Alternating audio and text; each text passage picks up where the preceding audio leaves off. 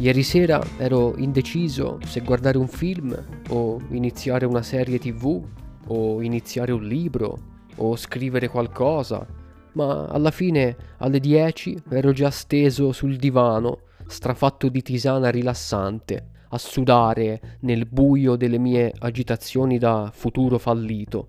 Non ho nemmeno aperto il divano letto per dormire. Mi sono addormentato con i jeans in una posizione così scomoda che volevo girarmi, ma avevo paura che mi uscisse la spalla. Allora ho lasciato che il formicolio mi uccidesse lentamente.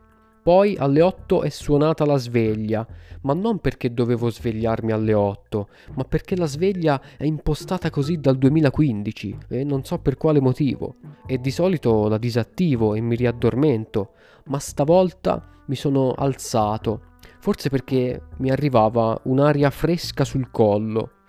Infatti mi sono accorto che la porta era spalancata. Ho dormito con la porta spalancata. Io pensavo di averla chiusa, ma era solo accostata e quel bastardo del mio gatto l'aveva aperta per uscire. Quindi mi sono alzato per chiuderla, ma proprio in quel momento è arrivata la tipa che mi porta il pane ogni mattina, la cosiddetta panaia.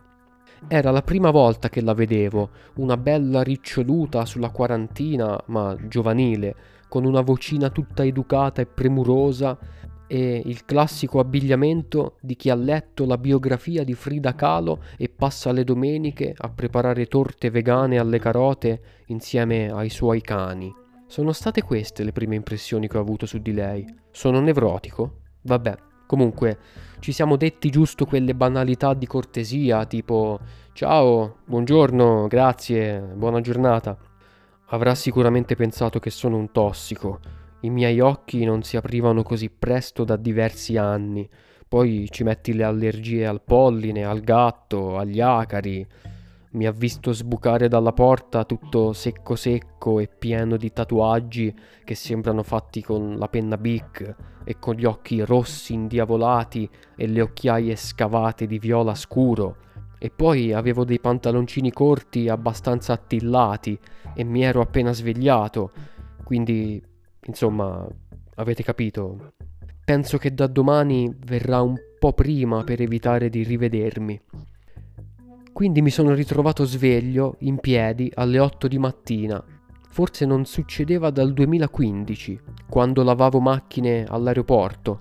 Ah, ecco, ora ricordo perché avevo messo la sveglia alle 8 nel 2015. Comunque, trovandomi un po' spaesato, senza saper cosa fare, sono stato seduto al sole fino alle nove pensando a cosa poter fare. Tra le varie opzioni c'erano andare a comprare il giornale che non avrei letto, lo avrei comprato solo perché comprare il giornale ti dà l'illusione di sentirti coinvolto nella vita, oppure tornare a letto, o andare a camminare, o togliere le iscrizioni alle mailing list, o cercare su Google come iniziare la giornata, o fare un pediluvio o andare al negozio dei cinesi a comprare un'agenda per scriverci le cose da fare e basta. Alla fine ho deciso di lavare la macchina.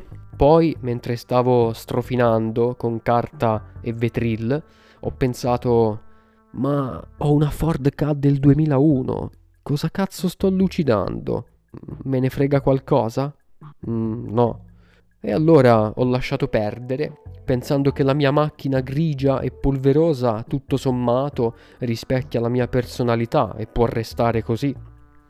E così mi sono messo a camminare verso il bar del paese, canticchiando le canzoncine stupide delle pubblicità, pensando che tutto sommato essere vivi non è poi così male.